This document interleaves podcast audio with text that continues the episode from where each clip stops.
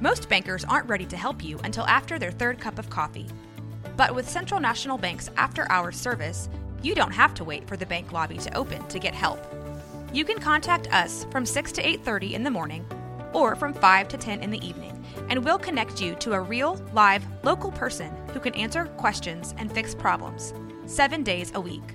Bank different. Bank Central. Central National Bank. Member FDIC. The Waco History Podcast is sponsored by Brotherwell Brewery on historic Bridge Street in Waco. Cross the Brazos Waco, ride hard and I'll make it by dawn. Cross the Brazos Waco, I'm safe when I reach San Antonio.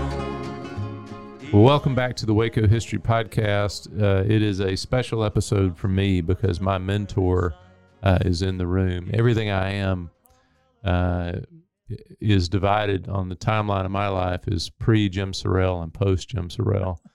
And so I've got uh, Dr. Jim Sorrell, longtime member of uh, the history department at Baylor University, recently retired, enjoying life.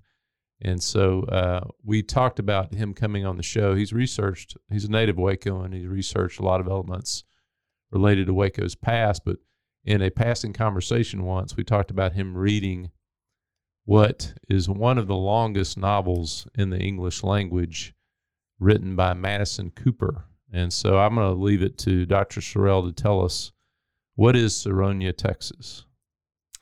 Sironia, Texas. Uh, Sironia, Texas is uh, a long, long novel, uh, reputedly um, based on the city of Waco, although, in the author's note, Madison Cooper rejects that. Um, it is the story of uh, a lot of different people. Uh, you need a, a program, uh, and you really need to be writing this down as you're reading to get everybody's names and knowing what the relationships are. But uh, I think, in a nutshell, it's the story uh, I describe as a coming of age story uh, for a young man named Tam Lipscomb. Uh, Tam Lipscomb is not one of uh, is not from one of the main families, the well-to-do families in town, but he aspires to to be that, and he particularly aspires to marry the one of the uh, daughters of one of the wealthy families. Um, but it's also a story uh, about community um, set in the period roughly from 1900 to 1920. Uh, uh, most of the characters, I think all of the characters who appear were born before 1900, but the uh, the two volumes cover that that period. They get to 1921 or 1922. Mm-hmm. And it, uh, I don't know how much, how far you want me to go with this, but but it was published in 1952. It won the Houghton Mifflin uh, Literary Fellowship Prize for the, from the publisher. Uh, there were about a dozen books that had won that award, so it was it was uh, respected certainly by the publishers. Mm-hmm. Uh, I'm not sure it got the readership. Uh, Yeah. that Madison Cooper might have expected, but you know, it uh, over 1,700 pages, that's maybe ex- explicable. I remember my students always cringed if something was over 200 pages. um, and and uh, I, I took I took this book on because it it was on the shelves in my family home from the time that I can remember. Mm. You know, I was born two years before the book was published. Mm-hmm.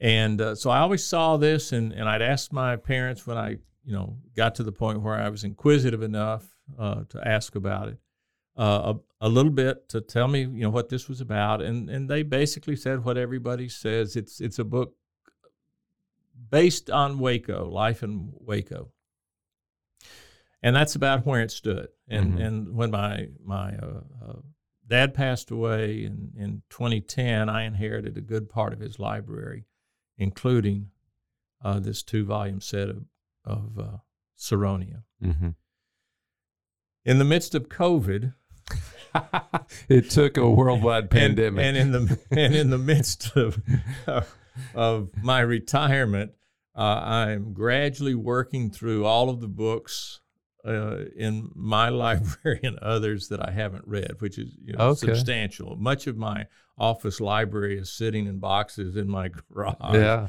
and I'm hoping someday to you know to weed through uh, most of that.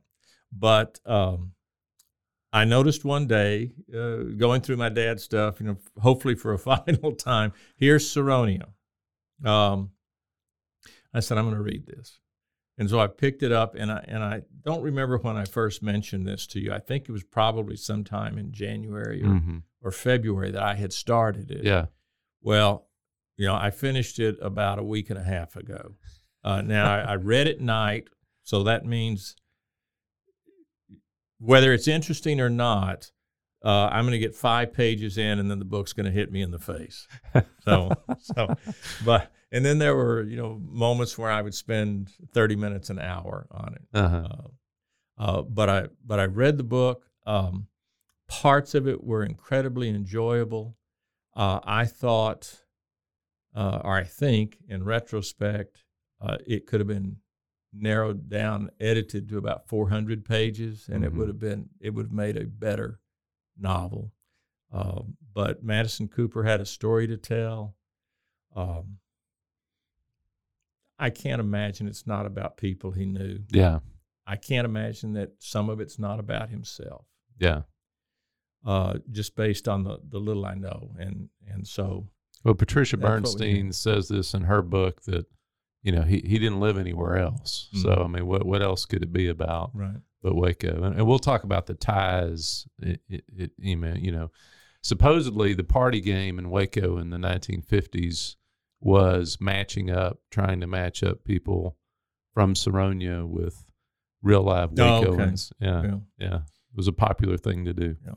Well, we can get into more of the details of of, of, of that, but but it's it's taking place at a time period. I mean, this is the this is the progressive era hmm in the United States. Yeah, I was hoping as a historian if you would if you'd contextualize that for us a little bit. Yeah. Well, progressivism is a, re, a reform era. It's a re, it was a reform movement, uh, most people would say. Uh, there were a lot of changes taking place as, as the United States transitioned from a uh, rural, agriculture, primarily agricultural nation to more of an urban industrial nation. Uh, 1920 is the first time, I think, in the national census where a majority of Americans are living in places of over 2,500 people, which Mhm. kind of constituted a non-rural, Non-rural, area. Yeah. Um, and so that that transition is very powerful for a lot of folks, uh, you know, particularly for people who had earned their livelihood in the soil. Um in the South, the transition from uh, kind of plantation agriculture prior to the Civil War and even a little bit after. Uh, that, that comes into play in, in this novel. Virtually all of the, the patriarchs of the families fought in the Civil War on the side of the Confederacy. Um, but by the time you get to the 20th century, uh, this you know it's a new era.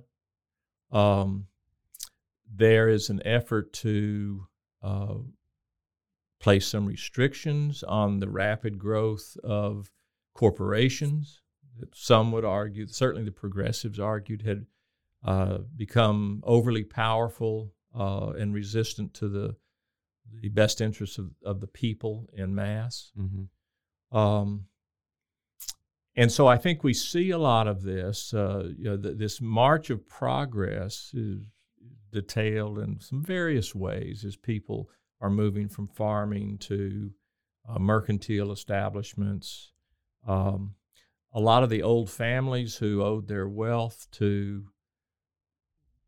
the plantation, really, um, are losing power. hmm And so the, the, the, the main families that are detailed in this book don't have the authority that they once had. They have they have reputations that they try to hold on to.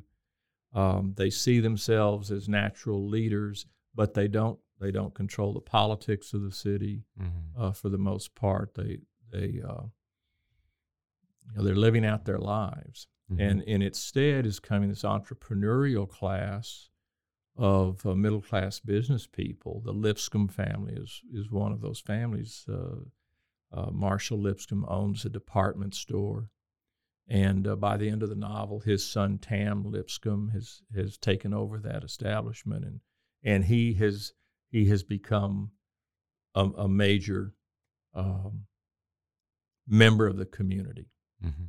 Uh, So if we needed to connect Tam Lipscomb to a Wacoan, is it probably Madison Cooper? I mean, It could be, but you know, I I have another option for Madison Okay, Cooper. okay, really. Uh, yeah. uh, again, amongst the many many characters. Um, well, before you tell me that, why don't you tell us who Madison Cooper was? Madison Cooper, and, and and there's a caveat. You know, I I'm not a uh, a specialist in the history of Waco. I mean, I, I grew up. You've done an independent study have- in the history of Waco for many years. That's right. It's a it's a participant observer, uh, but um, uh, you know there are there are a lot of people, and many of your listeners will know a lot more about Waco's history than I do. But Madison Cooper was uh, came from a prominent family. Uh, his father was a, a local grocer, I think, owned a, Mhm. I guess a fairly well established grocery Yeah. business, uh, which is the business he went into. Um, he uh, participated in the First World War. Um, came out as an officer, I think a lieutenant or a Mhm. lieutenant colonel, possibly. Um, and uh, you know, the the company thrived for many years. Uh, they- they sold out uh, to another family uh, later on. I, I can't tell you exactly when. And I think he basically set up as kind of a reclusive writer. I, I think there were a lot of Wacoans who didn't even know that he was what he was doing in, in that big house. Mhm. Uh, uh, up Yeah, in the, home of in the Cooper Foundation. That's right. Uh, That's so right. Corner of Austin and right eight- across 18th, from the library. uh, Mhm. I, I think. Yeah. Um, he was a bachelor. Uh, to my knowledge, you know, I don't know. Maybe never considered marrying. I don't know. Uh, you can read into that what what you will. Uh, there's some characters in the novel I think that are reflective of his his Mhm. life and uh, in the way he lived it. Um, and then he died in 1956, I guess. So Mm-hmm. four years after after he had st- he had written another novel that was part of going to be part of a trilogy, I think, that was not well received. Mhm. Uh, and and there was a you know there was a lot of criti- critique of Sironia as Mhm. well. Yeah, I've compiled some of those here. We can, Okay. and, and they're colorful critiques. Yeah. But I, I know you can still go in the Cooper Foundation house and see. I don't know if you've ever seen his studio, his writing studio. Yeah, I've been in that house once, and I Yeah. think they took us there. and- Yeah. and Yeah, they've kept it. They've kept it. pretty much as it is. Mhm. Um, And of course, we'll say the Cooper Foundation, of course, has been very generous to Waco. he, he was an Uh, incredible philanthropist. Uh, again, I'm not sure people knew what money he had or didn't have Mhm. until probably his death and and the will was written. I don't know that he was giving substantial portions of his estate away before he died. mhm. But he didn't make his money off Sironia, probably. Not no. That's that's that's would be accurate unless they sold it by the pound. Well, um, you know, there's several ways we can kind of approach this. I think you did a good job historically, kind of placing it what era it's written within. One of the things that I know you would be sensitive to uh, because you've taught um, African American history is kind of race relations. Uh, can you talk just a little bit about? I, I know that's might be one of the challenges for the modern reader in, in kind of moving through it uh, because of dated kind of language that's used. But can you talk a lot about a little bit about? Let's think of it as a historical source. What does it kind of show us about race relations in that period? Mhm. Yeah. Well, I was struck because I didn't know when going in Mhm. uh, that this is what what I would find. but there is a very careful delineation not only of the white community in Sironia, but also the African American community. Um, now, uh, to be perfectly candid, most of the black characters in this novel are servants of, of one form or another. They are servants in the homes of the so called Hill families. There are these three families, actually four, uh, but, but three main families that live on they they call them hills by their family names. So there's Thaxton Hill and Storrow Hill, and um, Hayden Hill. That's how the book is divided, right? Yeah, yeah, yeah. The, there are four parts to the book, and each each one is one of these hill families. Uh, and the fourth book is Lipscomb Hill, which emerges over the course uh, of the novel. And uh, a lot of a lot of the story is told by the African American characters through this kind of grapevine. You know, things are revealed about various incidents, about various individuals, about you know characterizations of people uh, through the African American characters, which I find you know a very positive thing. It is written in a, a stereotypical dialect. Um, not just Southern, but black Southern mm-hmm. dialect that can be off putting. Um, and uh, of course, widespread usage of, of uh, uh, negative yeah. Uh, of characterizations of black people. Mm-hmm. Uh, you know, I mean, it's just all the way through. You know, the, the, the nicest uh, the nicest phrase used to describe African American characters in this book are colored people. Mm-hmm. But it goes it goes down in, in much more prevalently or her other options. Yeah, yeah. Um, so so you have to to work around that. I think you also have to work around the, the Cooper style. He leaves out articles, uh, and I don't. It's just to save I don't space. know. I, you know, I don't know how many pages it saved, but you're reading long, and and, and it it's something very particular, and and maybe it appears in other novels like this, and maybe it was a style others used. I I hadn't run across it, so I'm I'm stopping in the middle of sentences quite often to say, all right, did I miss something here? And it it is full of dialogue. Mm. Um, and it's not always clear who's speaking. Mm. So th- these are kind of technical things mm-hmm. uh, that that lend themselves uh, to the the kind of flavor of the novel, the way it's expressed. There's a tremendous amount of humor in it, uh, kind of catty, mm-hmm. sardonic mm-hmm. humor. The descriptions of of some of the matrons of the of the the large wealthy families or families that had once had wealth are uh, are priceless. Mm-hmm. Um, so I, I, think you know as I'm envisioning these characters, particularly in the African American community, virtually all of them are working class.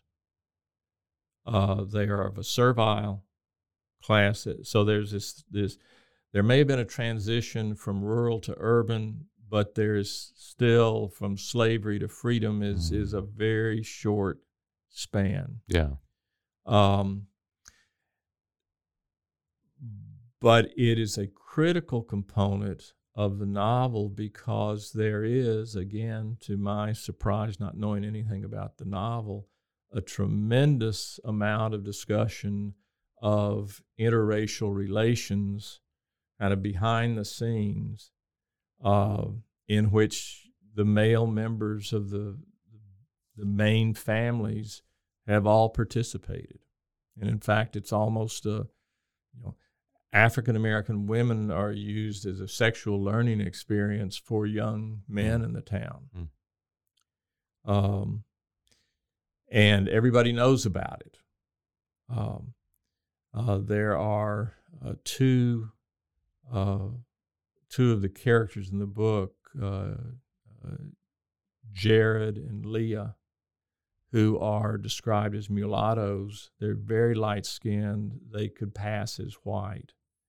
And in Leah's case, she looks physical appearance exactly like one of the uh, cousins, one of the female cousins from one of the families. Okay. And there's a reason for that. Yeah. Yeah. Um, and, uh, and and so those things are, are rather intriguing, and and that, that he he he picked up on this. I suspect from some kind of experience that he'd had within the community, and possibly himself. I, I just don't know. You know, the novel, as you talk about the tone of it, the novel that some may bring to mind is kind of a Gone with the Wind Mhm. sort of. I mean, is it is is is it nostalgia here? Is it tell all? I mean, what you know, what what do you what do you get the sense of the tone that Cooper's writing about, particularly these families?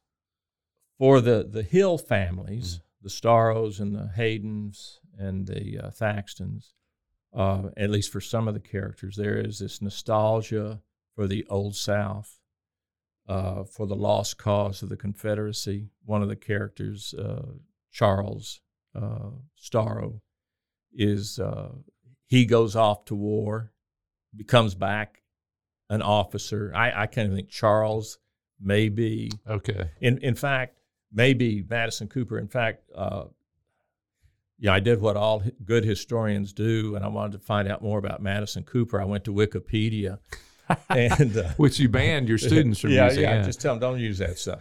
Um, but there were there were there were photos of Madison Cooper, and what struck me was my image of Charles Starro that I had created in my mind over the course of this novel looks very much like Madison oh Cooper wow, Oh, interesting. in Yeah. terms of the way he dresses. Yeah. I mean, Cooper had this kind of um, well-known manner, kind of dressing down. He, he wore a flannel shirt and khaki puttees, Mhm. um, and uh, and that's you know when I saw it, I said that's Charles, and uh, and I'll, I'll get back to to you know Charles later, but within the black community, Mammy Henderson is this very large, dark skinned African American woman who could just as easily have played Mammy I and see. Gone with yeah, the that Wind. stereotype. That's yeah. right. Yeah. That's right. And she is uh, she is full of of love for everybody and good humor, and she takes care of everybody's kids. Uh, and she worries a lot about everybody, and she's a good God fearing woman, and and uh, Mhm. she's Hattie McDaniel, and you Mhm. know, again, that image that you draw of these characters as you're reading, that's kind of where she stands. So that that kind of stereotypical role, but there's always, you know, within every stereotype, there's there's some kernel of truth and, and, and accuracy and, and portrayal. And she, you know, she's very caring for the families that she take. They are her families, Mhm. and and and she is in certain ways, as are all of the the house servants.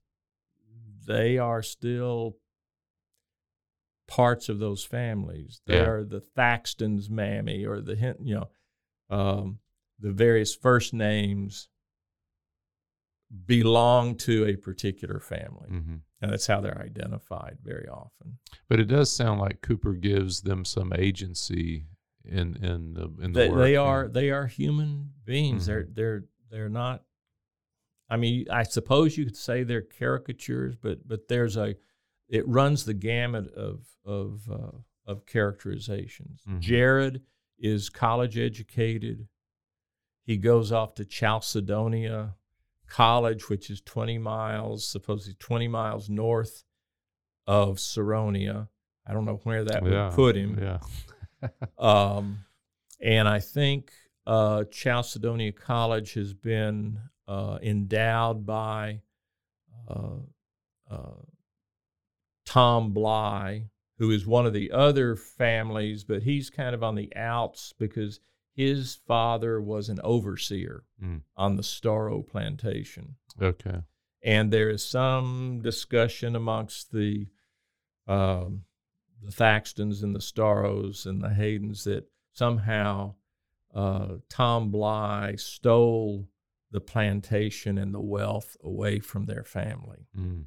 It's unclear Mm. that he blackmailed them, which probably means that that whichever patriarch of the, the family was, was involved in something that he shouldn't have been in and didn't want it known. hmm Uh, but there's old Tom Bly and then young Tom Bly, who is still living through most of the novel. Uh, and he is fairly much detested within the town. But uh, he is uh, he is very forward thinking in many ways. Okay. He's he's more egalitarian, but he's a tough tough nut to crack, uh, and he creates all kinds of of concern for the the Hill families I see. and he lives on the big plant. Uh, it's not a plantation, a big mansion um, across the river, a Serenga, uh, and spends most of his time apparently having one affair after another with with various women. Yeah, I read a uh, one of the reviews I've read, and it was, as you said, it was widely reviewed. Sironia was when it, you know, no Mhm. less than I read one in Time magazine and and one in the New York Times. One of the, one of the themes that comes out is promiscuity. There's a lot of promiscuity in the book. Yeah. There is much nakedness. There is much. It's not. It's not um, pornographic. It's not Mhm. erotic, but it, you know, he he doesn't pull a lot of punches either. Yeah, one one review said one criticism they had is kind of the casualty with which say sexual violence is described would be the same as describing other kind of more commonplace events in Sironia. Yeah. It's filled. Well, I mean, we know from Hmm. from the character. I mean, it's filled with uh, with rape at, at worst, I Mhm. guess.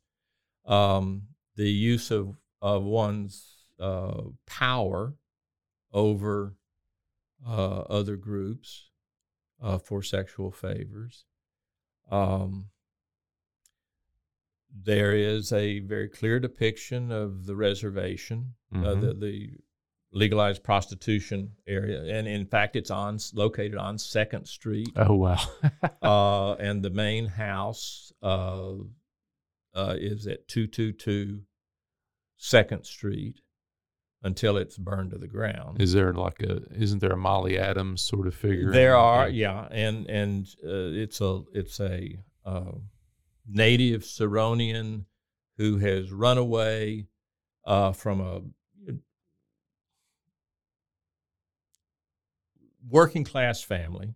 We'll say that. I don't think poor white trash. Mhm. There is poor white trash in the, uh, described in the novel, um, but she comes back, uh, and it sets up uh, as the madam of this this brothel. Okay, yeah. So just referring to another, we did an episode on the reservation, which was the legal prostitution district in Waco that that ran from the 1880s up till World War One. So you can go to that episode if you want more context for that. Yeah, I mean, you know, if you start pulling at anchor points, if you want to connect this to Waco, there there's a lot of little anchor points in there. It's that- hard to yeah. miss.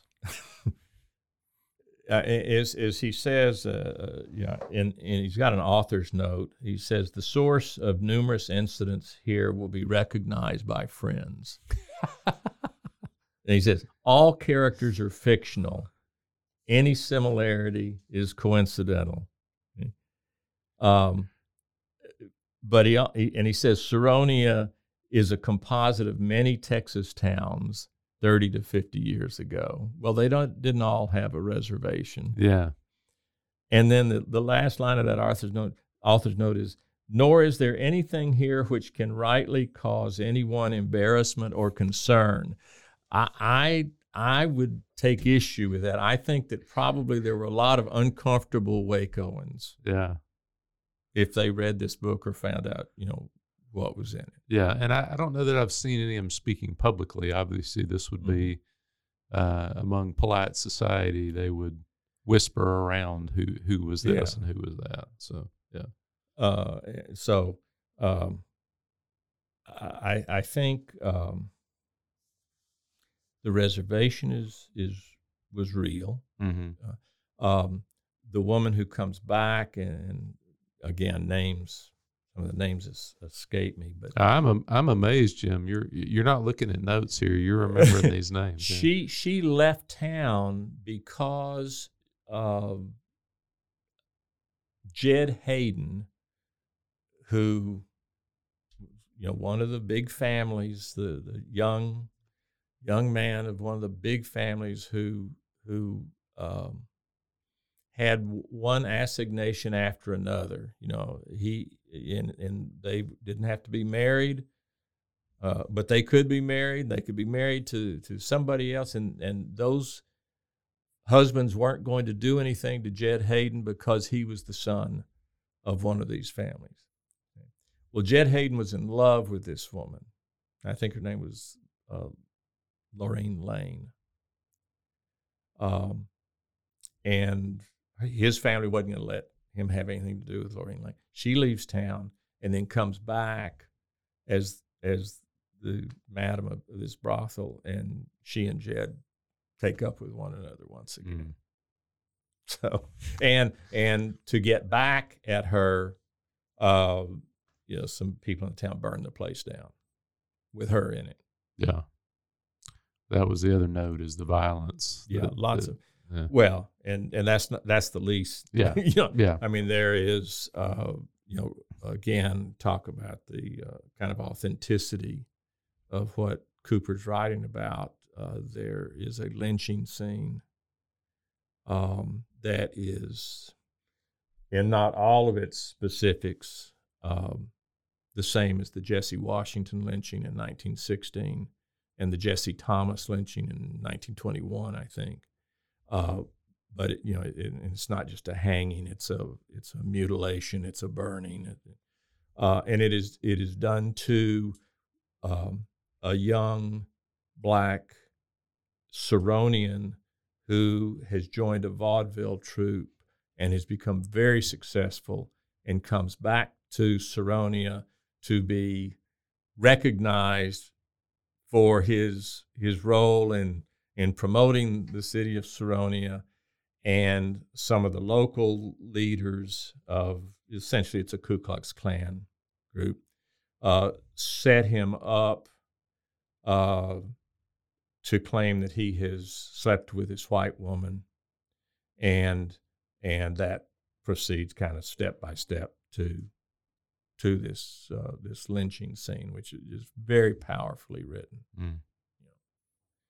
Yeah, that's Benny Henderson in Benny the, Henderson, in the right. novel, and, and it, you also get a little bit of Jules Bledsoe Yeah. in, in there as- Exactly. as, as far as a local local uh, Mhm. artist that makes Right. great. Yeah, Right. yeah, Um, and uh, yeah, we were talking about violence. Uh, I Mhm. mean, there is spousal abuse. Uh, there is fairly easy uh, uh, physical aggression against wives who don't do exactly what their husbands tell them, and this this is on both sides of the color line. Uh, I, I wanted to ask about. I just thought about this and just reading a work of this length. You've read a lot of writing in your time. What is the experience of reading something this long?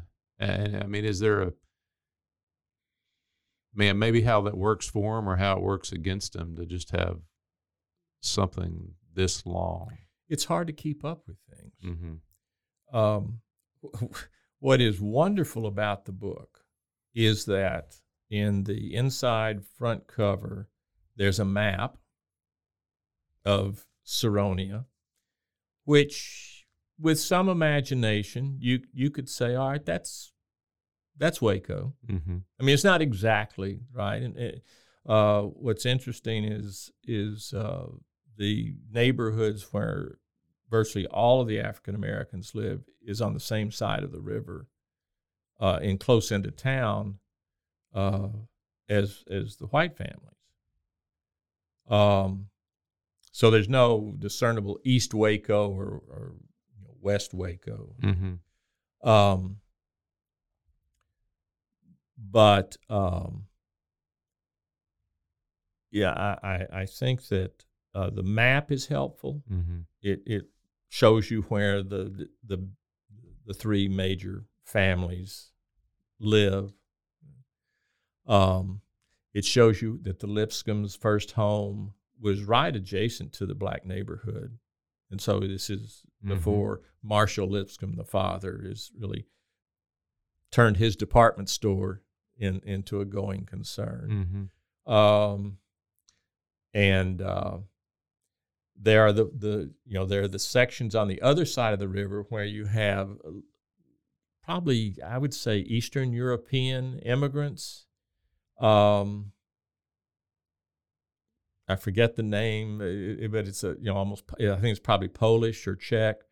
Um, they're poor white trash, and uh, and if if uh, some of the young men of Sironia uh, need to uh, um, have the birds and the bees uh, played out for them, they go across the river to one or two of these young women, I see. or they they go to one of the black servants. Mm-hmm. Yeah. yeah. Uh, there's also uh, I saw a family tree. Uh, that's also in. That's the other great thing. yeah yeah but it's it's almost as complicated as the novel. I mean, and, and it doesn't show you everything. Now, Uh-huh. the, the the the genealogy is interesting. Uh, one of the things I you may have noticed this too, and and maybe there's an explanation for it. I'm not sure. Um, it it describes that you know the kind of the f- founding family you know, uh, was Alpheus Reardon, who married a woman named Restraint Calvin. Restraint Calvin, and then in parentheses it says that Restraint Calvin was a religious extremist. So you wonder about the word name Restraint, uh, but but this is a genealogy allegedly uh, uh, drawn by Cornelia uh, Hayden, ne- Nelia Hayden, uh, with the assistance of Millicent Thaxton. Millie Thaxton is her aunt and the grand dame of of the uh, well Thaxton Storrow. Her she she's she's her mother I think was M. Saronia Reardon Storrow, and then she's a Thaxton, so she's a Storrow Thaxton. So there are characters in here that are described as uh, I think it's uh, uh, one of the other aunts is uh, Carrietta Storrow Storrow Thaxton. Yeah. he probably ran out of ideas. Uh, So in reading, you know, to get to the, your point, in reading, I, would have to reread the book Mm. to you know, or or take very careful notes and just jot down every name and something about them. There are, I don't know if there are a hundred characters in it. There there may Mhm. be more, uh, and almost all of them play some vital vital role in all of this. So in reading it, you, you get to the end and and you know every time you see a new name, you say, okay, well, let me remember who that was, uh, and where did that show up, and do I want to go back seventy five pages to to figure this out? And and my general answer was no, I don't. Uh, you know, I'm- We're glad we got here, but we don't want to go right. back. That's Yeah. right. No. Um, well, I, I know why you started reading it. Why did you continue reading it? Uh, hard headed. Because because I've I've met a lot of people that have said I, I really want to read Sironia, but I've met very few that have. Well, uh, I hate not to finish things when I start reading. I, I, I, I need. I said, you know, this was almost a mission for me. You know, I, I I'm going to start it, and by golly, you know, once you get into a certain number of pages, you, you say, well, I got to keep going. and I'm glad I did because the second volume is, is much better. I mean, the, Mm. uh, you know, it's there's all sorts of surprising things, and while you're working through this, you're saying, all right, is this character maybe responsible for something over here? And so you've kind of got it's like a detective novel. Mhm. Um, and and I had some things all figured out that I was wrong ab- about uh, at the end in terms of who kills whom and and uh, uh, was responsible for this or who wasn't responsible for it. Mm. Um, but um, the the other the other thing I'll tell you about Charles. Yeah, I was going to ask. in, in why I'm yeah. um, and I don't know this for a fact. Yeah, and I don't want to cast aspersions you know, or, or make you know any fa- false or misleading statements uh, uh, purposely. Um, So if you're if one of the Coopers is listening, if the Coopers or uh, or the family of the, the woman I'm going to mention, Yeah. you know, uh, I, I don't know, but there was a uh, longtime Cooper family servant by the name of Bertha Lee Walton, and Bertha Lee Walton, who's African American, uh, lived in the home with Madison Cooper I think for most of his adulthood was living there in the house, took care of him uh, up until the day he died. She had received instructions, explicit instructions from Madison Cooper to destroy every piece of notes, evidence. You know, the book's already published, but all of his notes to destroy them at the time of his death which she did, uh, to destroy all um, all of the other writings that he had around him up in that attic, which she did, and she received a fairly significant uh, bequest under uh, from the estate to uh, keep her going till till her death. Mm. Bertha Lee Walton. In the novel, Charles has the same, well, not the, I'm not going to say the same relationship, but there is a, uh, this young, very light skin, can pass for white uh, servant named Leah, L E A H. okay. I don't know. You know, it's close. Charles ends up getting elected to office. He becomes a congressman. He goes to Washington. Leah goes with him. They they uh, before he's elected, they are living in one of the the big houses on a hill. Uh, just the two of them, and Cooper, as he describes their relationship, uh, it is a relationship uh, in which they are they are sleeping together. Th- They are not married, uh, but he has no other women in his life. Um, there's another interesting character. Uh, um, Aunt Millie's son, Lancelot. and and Lancelot I think it is fair to say, is a victim of what is described in the novel as the Reardon's curse.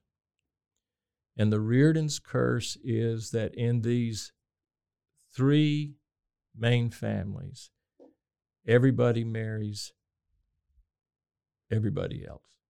It's cousins marrying cousins, Mhm. first cousins marrying first cousins, you know, second and third cousins. If if there's no first cousin around, you know, it seems. Well, Lance, um, unfortunately, uh, appears as mentally challenged. One assumes, and it is described in the book, he he was a victim of Reardon's curse. Mm. Two first cousins married. hmm Um, I'm going to read a passage. Oh, please do. How, how many pages long is it? It's short Okay. ish, but it's apropos what we're talking about. Great. All Thaxton men were handsome, tall, and courtly.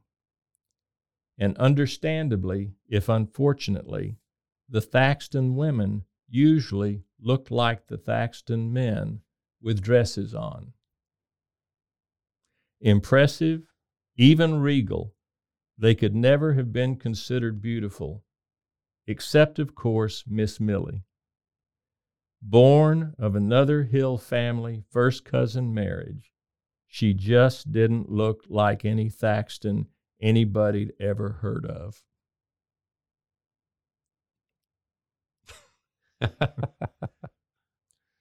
now, I, I think that um,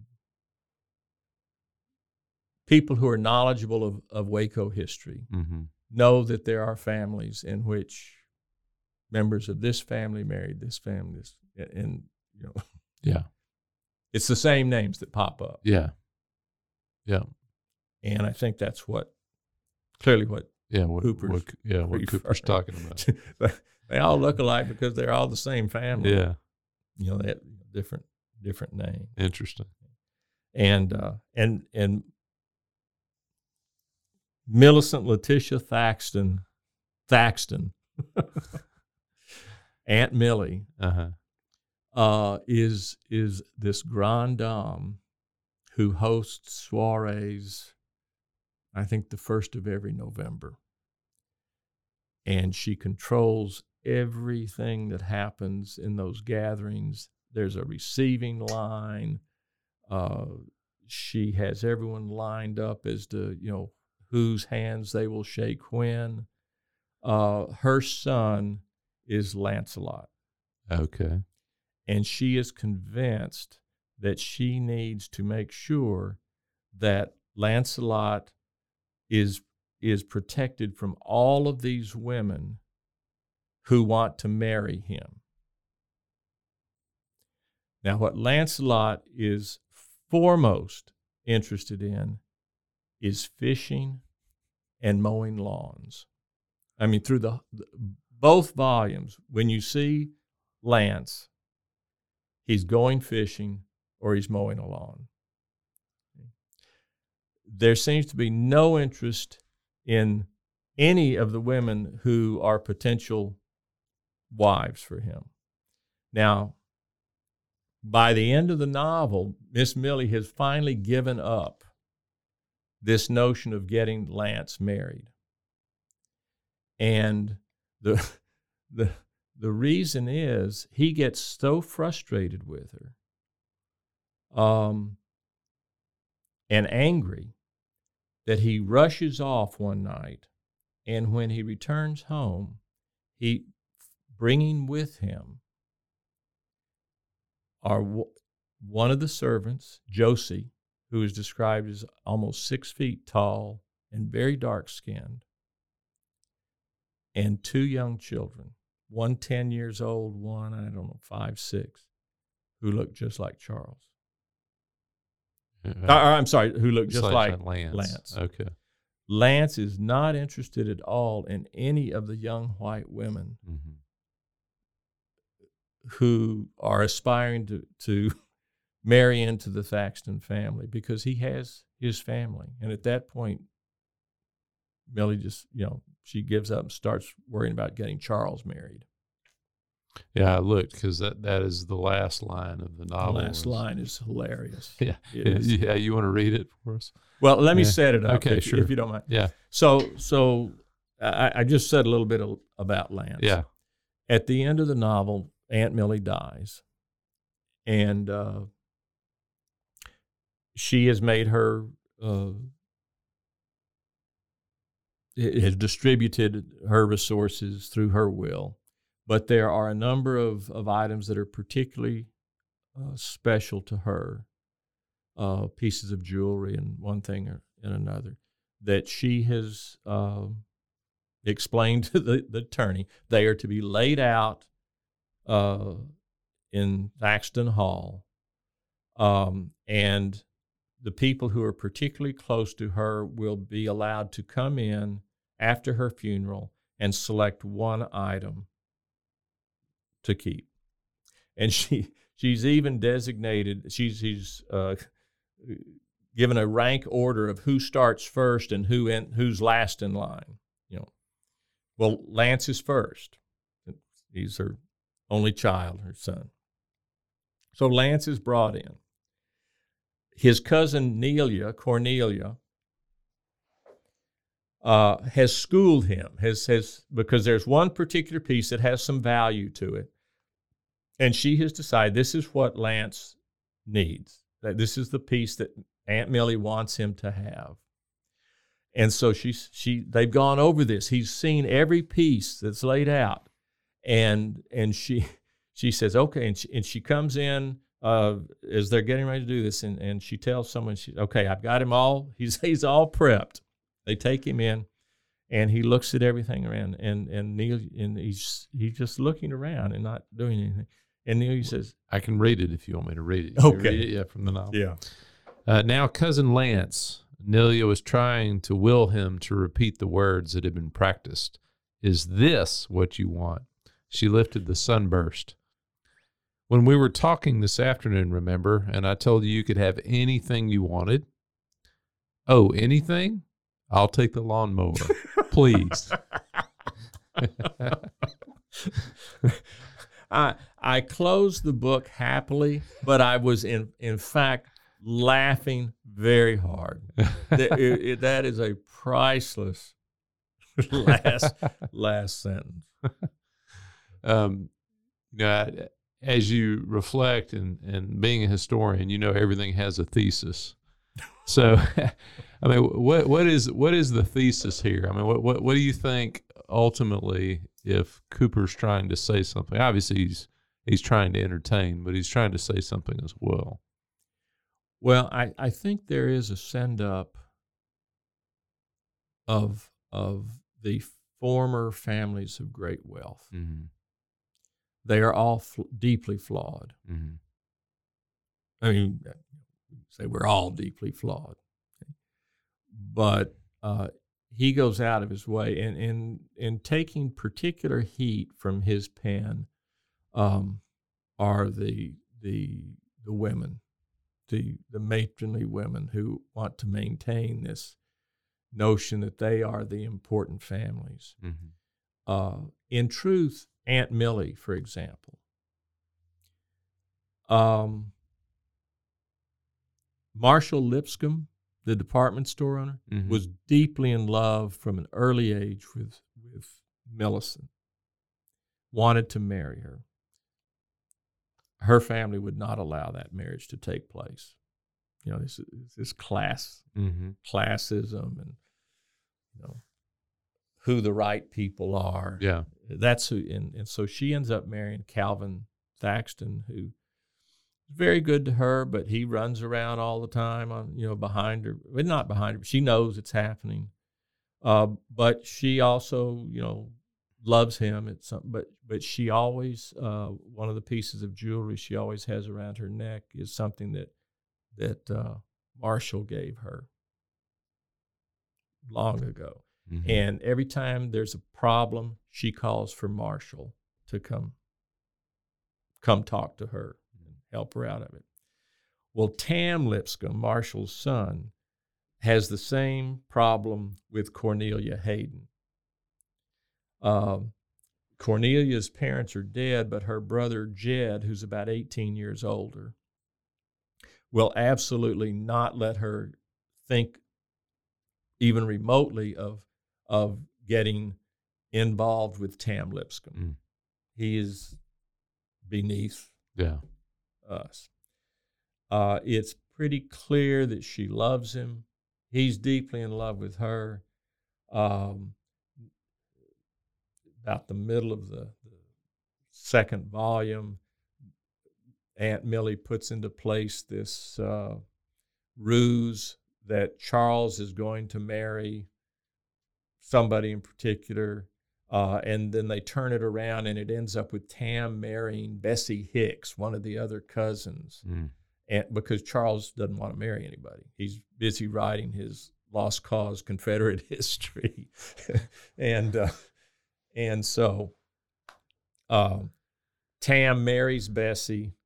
he does it really for the good of the Hill families, but he remains deeply in love with with uh, with Nelia. And near the end of the book, uh, she is uh, he she's assaulted by um, the son of a local judge, and uh, is killed actually Mm. by Jared. you know, you, you got to know who's on first. you know, Jared, the very light skinned uh, black boy who who who was a boyhood friend and and continues to be a friend with Tam Lipscomb. Uh, of course, you know the stereotype. You know, at the age of 12, 13, the, the black and white kids get separated. They don't play with anybody anymore. Mhm. This is true with with the the girls as well as the boys. Mhm. Uh, Jared, after Benny Henderson is lynched, he is he has come back to Sironia. He is dedicated to Sironia. He wants to stay in Sironia. Um, that sets him off, and he starts uh, assaulting women. Uh, he starts uh, attacking people. Unbeknownst, he's got a mask on when he does it but he ends up saving Nelia's life uh, at the hands of Splice Rogan by hitting him over the head with a piece of concrete Oh my gosh. and Mm. kills him. Mm. And then it gets blamed on this other black character uh, named Booger Jackson, who is is a ne'er do well. There's there's not a decent bone in his body. Jared's already killed him. I'm probably telling too much for all the people who are going to read this read this novel now. Come on, they had Yeah. they had And- seventy and, years. And then. Jared and and then Jared uh, commits suicide, Mm. so that people will think that it was Booger Jackson who killed Splice Rogan. Yeah, so when the Time Review says uh, uh, the flood, which of course uh, would be, you know, n- not that uncommon in Waco, several murders and suicides and a castration party. Mm-hmm. Um, whorehouse burns down. Of course, the lynching, um, and so just just all the things that that uh, pop up that are wild uh, throughout the book. So Yeah, can I say something about the castration? yeah, I don't know what that is. Well, it, it it's the uh, the woman who comes back as the madam of the brothel. hmm uh, Laureen Lane comes back, and she has with her this this very large bodyguard, basically Mhm. named Bludgeon, and and Bludgeon has been with her. She got into the prostitution business in Louisiana, and built up a reputation there, uh, and that's where the two of them met. Uh, in I think it's in protecting her or something. He was uh, grabbed by a, a mob of guys and castrated. Very good looking guy. He's always with her. Well, they go out to the to uh, California, to Hollywood, and he becomes changes his name to Con O'Cliff, and becomes a major silent screen movie star. Oh wow. Yeah. Yeah. But every woman who sees him says, "Oh, you know, there's this big hunk of a guy," hmm and they don't know, Yeah. you know, the backstory. Mm. Uh, so, so you've got some motion picture stuff, and Yeah. you got you know tech, technological innovation, and, Mhm. and uh, you know that, that ties in kind of you know with the Benny Henderson stuff on the, you know, the Mhm. transition from the vaudeville stage to the to the movie screen. The uh, you know the characterization of you know Cooper as you kind of read this and try to get inside of his head. I read one interview in the New York Times that was done with him that kind of depicted him as a Jekyll and Hyde kind of character that Mhm. he was kind of laboring away during the day at the grocery store as being a bit mild mannered and then ascending the stairs at night and, and, and working on this kind of tell all sort of but because his his family wasn't old money in Waco. I mean, they were fairly new money in Waco. And so the vitriol that you're talking about, what it's pointed at, would have been the old money Right. sort of matriarchs and patriarchs in mm-hmm. Waco. So what what is the feeling you get of you you didn't know Madison Cooper, but how do you get to know him in this book as far as getting a sense of the author? Oh, that's a great question. I- think my answer is it depends on who you figure out Madison Cooper is. Mm. Um, and as I, as I said, I, I, I, my suspicion is he's more of the Charles Storrow character. Mm-hmm.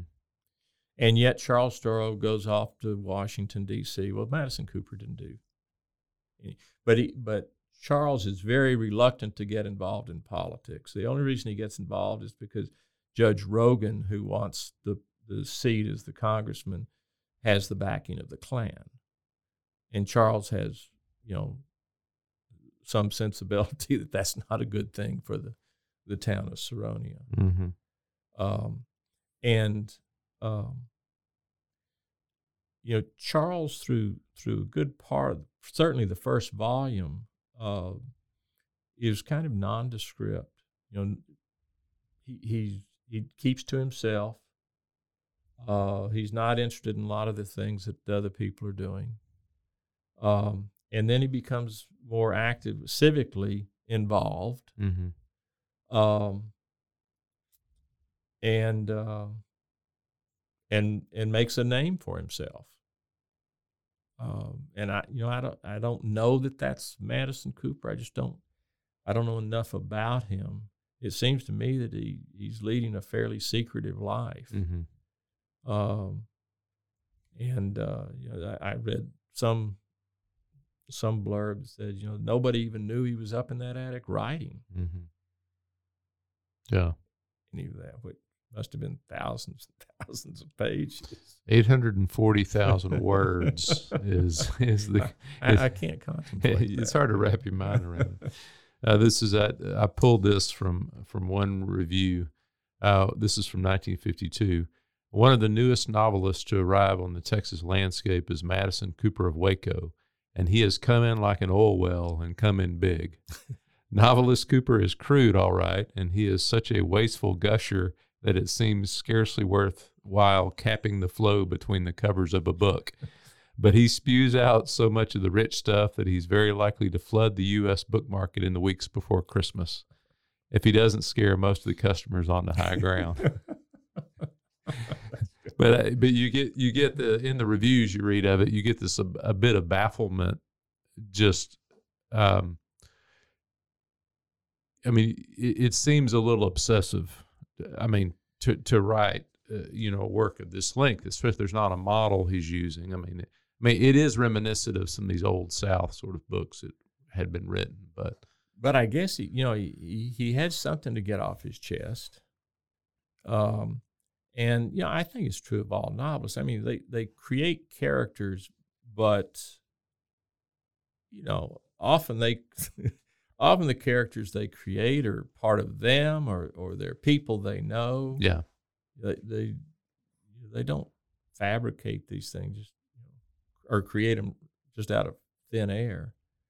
Um, and, and so it, it's interesting in retrospect to think, well, you know, what was what was his relationship with the city of Waco? hmm Um, you know, how how did he feel about his place in that community? Was was he well received? hmm was he uh, apart from from even though coming from you know a solid family i guess hmm um uh but but clearly he he had something to say and he didn't want to uh, he didn't want to limit it to you know a four or five hundred page novel which i'm not a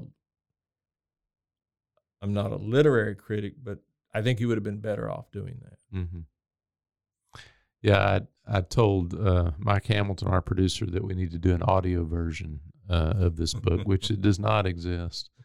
Are, are there are there some other passages that that are kind of your favorites? You know, I Uh, started I started to go back through and, and I found that one about you know the men looking like the women, yeah, and then the the lance the lance line. Mhm. Yeah, um, uh, so there there probably are there are these there are these two or three words. I mean, he he does some of the same thing that Sinclair Lewis does. Mm. I mean, if you, if you've read Mm-hmm. uh, uh, Lewis's Main Street or or Babbitt or Arrowsmith mm-hmm. or, or any of those, he he he will have one of the characters say something, and then, kind of as an aside, or as a an observation of what has just been said, the the author then tells the truth, and it has no it has no connection with what that character has just said. You know, so it, it is it is uh, all right. Here is their version of it. Here is mine. So you know, uh, Aunt Millie, Aunt Ca- cousin Carrietta, uh, you know, virtually every character, you know, finds himself at some place in this novel where they have made some declarative statement, and Cooper comes in behind him and and and in just a, a phrase or two, is it just says, "Don't believe anything that they're saying there." Uh, so that that that lends a question. I mean, is is the author the main? I mean, you know, who's the main character in Surrounded? I think the main character is Tam. mm-hmm. Um, and and you know Tam's interesting. He, he's in many ways he's not all that interesting a character. Certainly in the in the first volume, the first two parts, um, it- because virtually all of that time is him spent trying to lose his virginity. And uh, and he's That takes a try- lot of lot of pages. He tries hard, and you know, and and you got to, uh, you know, I mean, he's got lots of options. There's there's the the the there's two street, and and there there these white women, there these black women, and you know, and and so, and he he's not described as any you know any great attraction physically. You know, he's kind of heavy, uh, but he's just a good guy. you know, and he does he'll do what people ask him to do, uh, usually for the better. Um, after uh, his father dies, Aunt Millie starts calling on Tam. Every again, he replaces his father in that regard, and he does a great job building up the department store business. Um, and um, what we didn't talk about it by the end of the novel there is a fourth hill in waco it's called Tha- uh, lipscomb hill and lipscomb hill has been created as i recall out of the silt that's been dredged out of the river and so it, it's you know it's not a real hill Yeah. it's not you know but it's It's symbolic and it's literal. this hill, yeah. yeah, because the Lipscombs are doing very well. Um, all the other families have kind of died out, or they just kind of you know drifted away, and and he's still standing. Mhm. Um, And that's why a lot of people have have connected Tam, despite your thesis and evidence, they've Mhm, connected mhm. Tam to the character or Yeah. Madison and, Cooper. it, and yeah. it may be, you know, I mean, the Cooper House is kind of on a hill, yeah, isn't it? yeah, yeah. Uh, it's a little farther away from the river than you know. All these places are fairly close in. Uh, if you look at the map, It's- You know the the the symbolism of the new hill is he that is he that subtle in kind of his uh, use of literary devices as far as I- metaphor and things like that. I, I don't know. You know, yeah, uh, I I think I think it's. You know, I want to believe that, you know, the Lipscombs have come, you know, and they're kind of in charge now. mm-hmm.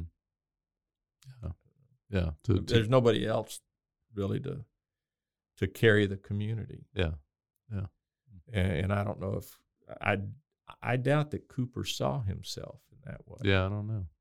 That that would be uh, an interesting. to You know, a lot of the reluctance that Charles Storrow shows, Mhm.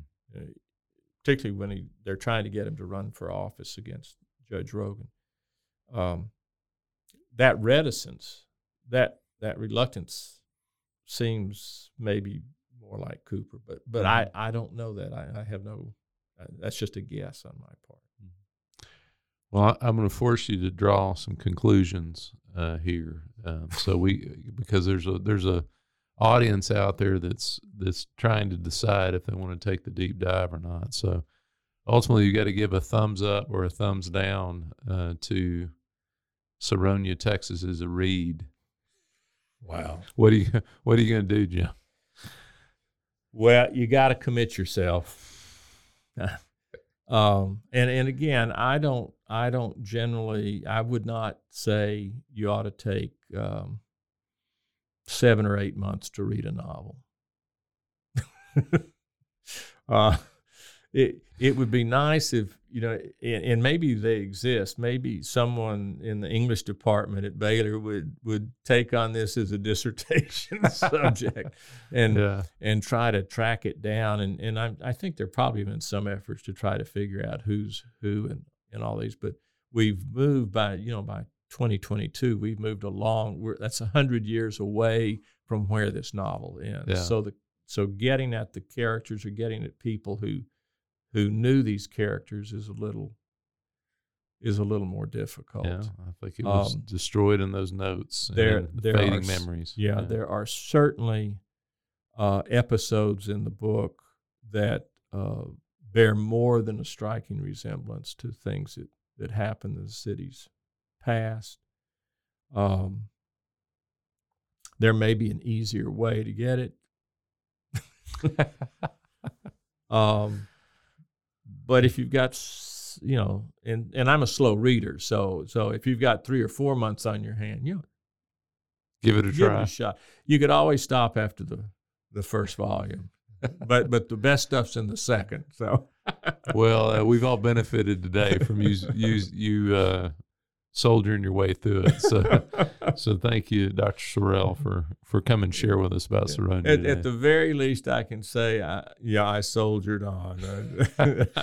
I, I made it through, and uh, I, I can't always say that about things I've done in my life. yeah, why, why do people climb the mountain? it's there. It's there. and and so what do I do with these books now? You know, the, uh, yeah, I'm trying to clear off my shelves. So uh, the friends of the library sale may, may see a couple of volumes of Sironia. Well, you send them my way. No, give the friends of the library. Okay, Well, thanks, Jim. you bet. Enjoy the students. The Brazos and Waco, ride hard and I'll make it by dawn. Thanks for listening to the Waco History Podcast. Like what you heard? Subscribe, rate, and review our show on iTunes so we can reach more listeners. You can find show notes and info on every episode at wacohistorypodcast.com and more info on Waco's past at wacohistory.org. Our theme music, used with permission, is Cross the Brazos at Waco, performed by the late Billy Walker. For more info on Billy's music, go to billywalker.com. Thanks for listening. We'll see you next time.